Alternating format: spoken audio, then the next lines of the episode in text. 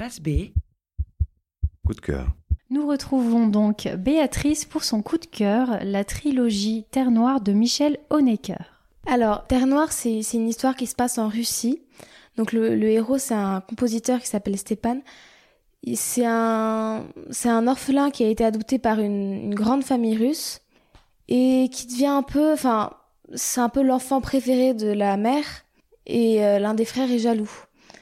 Donc ça c'est le, c'est le début et puis euh, on suit son histoire en fait quand il vit à Moscou et donc le, la, la famille va chercher, enfin le grand frère surtout va chercher à se venger de lui, il va le faire exiler, euh, il veut prendre le contrôle de, du domaine un peu.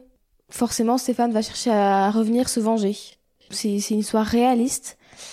Et ça se passe, euh, ouais, Russie, au temps des tsars. Et le, le roman est sous forme, euh, je crois qu'on dit épistolaire. Et je trouve ça très, très joli. Des lettres, des journaux intimes, des mots. Il y a des articles de journaux aussi. Et c'est très sympa. Il arrive quand même à... Il raconte très très bien l'histoire, l'auteur. Même si c'est juste euh, des passages de, de journaux, en fait. C'est un peu d'action, c'est un peu romantique aussi, oui. Il tombe amoureux de sa, sa adoptive, en fait. Donc il y a un peu de romance, il y a de l'action, il y a un peu de suspense, et puis il y a de, l'histoire, en fait. C'est historique. Il y a le personnage de Rasputin, par exemple. Il y a le tsar, euh, voilà. Et en plus, à cette époque-là, ce, ce sujet m'intéressait beaucoup.